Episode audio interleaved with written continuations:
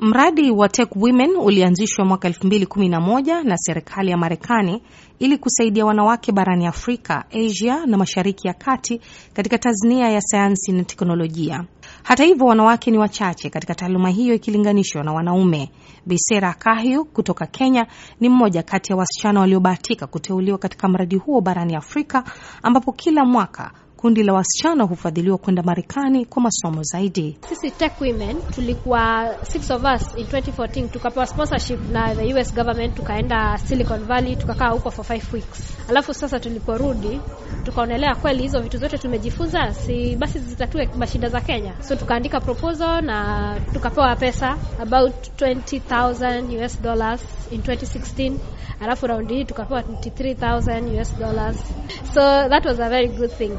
Kupitia fedha walizofadhiliwa na ubalozi wa Marekani hapa nchini Kenya, Sera pamoja na wenzake walianzisha mpango unaofahamika kama Mombasa Girls in STEM, wakilenga wanafunzi wa shule za msingi na upili pwani ya Kenya. Tunafanya training kwa wasichana wa high school. Specifically tunataka wasichana wa high school watatue zile matatizo ziko Mombasa County. Ndio hata tuje tufanye hii project huku Mombasa, ni vile tuliangalia mmoja wetu Tech Women alikuwa ametuambia vile wasichana wa Mombasa sana sana sio wengi wanatilia maanani masomo, so tukaja hapa na tukaona kweli e, wasichana sio ati hawatilii maanani, hawajiamini.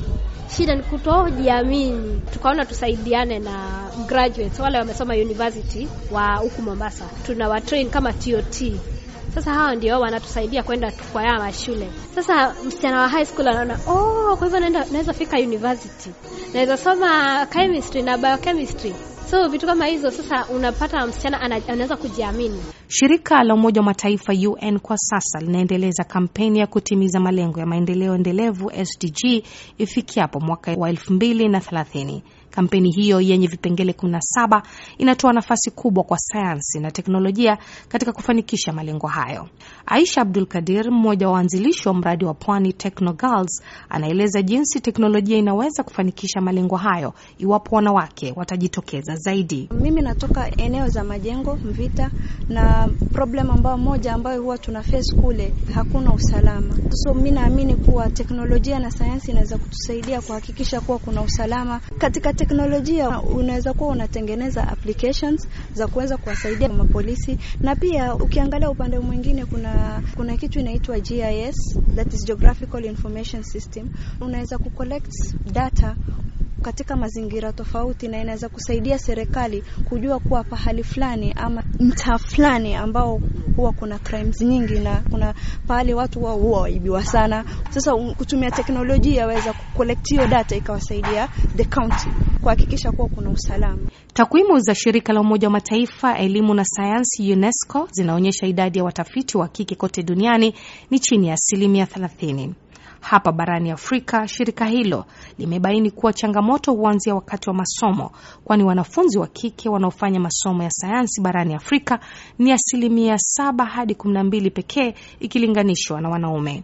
Aisha Abdul Kadir anaangazia vikwazo katika jamii nyingi za Kiafrika. Uh, kusema la ukweli, ukisema kuwa unataka kuwa mwanasayansi na nini, unapata hasa wazazi wanawa influence watoto wao wa kisichana. Akitaka kuwa teknolojia, waambia ah, we teknolojia ni ya wanaume, wewe utawezaje kufanya? Unaona, vitu kama hizo zaweza kudiscourage nini. So mi na, na, nahisi na, na encourage wasichana wenzangu wajitokeze, ambao wamefanya hizo courses, ili tuwasaidie wasichana wenzetu na waseme ah, kama Aisha iweza kuwa katika teknoloji na iweza kusaidia jamii, kwa nini mimi siwezi kusaidia? So nahisi kuwa kuna matatizo mengi ambayo matatizo yote hayawezi kuwa solved na wanaume. Kuna vitu zingine wanawake, hasa sisi wanawake, tuna face na tunaweza kujisaidia. Kama hatuna elimu ya sayansi na teknolojia, haita itakuwa shida sana.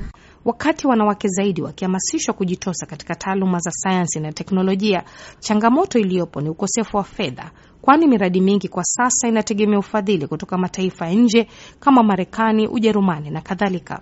Mombasa Girls in STEM kwa sasa imefikia shule 11 ukanda huu wa pwani na kuwahusisha zaidi ya wanafunzi 180.